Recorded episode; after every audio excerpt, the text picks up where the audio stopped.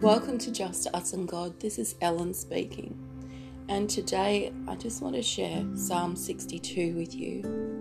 And my prayer is that as you listen to this, your heart is just opened for the truth of the word to really be absorbed into the core of your being. I pray that this blesses you and that it blesses the Lord as well.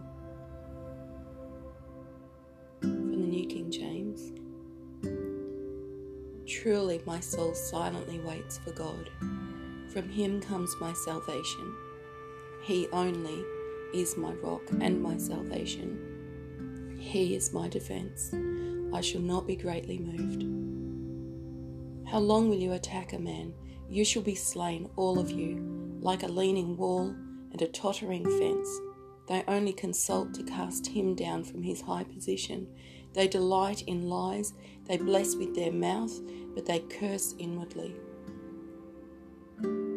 My soul, wait silently for God alone, for my expectation is from Him. He only is my rock and my salvation. He is my defense. I shall not be moved. In God is my salvation and my glory. The rock of my strength and my refuge is in God. Trust in Him at all times, you people. Pour out your heart before Him. God is a refuge for us. Surely men of low degree are a vapour, men of high degree are a lie. If they are weighed on the scales, they are altogether lighter than a vapour. Do not trust in oppression, nor vainly hope in robbery.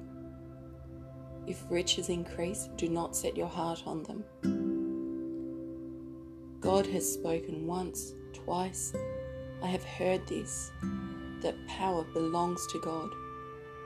Also to you, O Lord, belongs mercy, for you render to each one according to his work. Thanks for listening. Have an awesome day.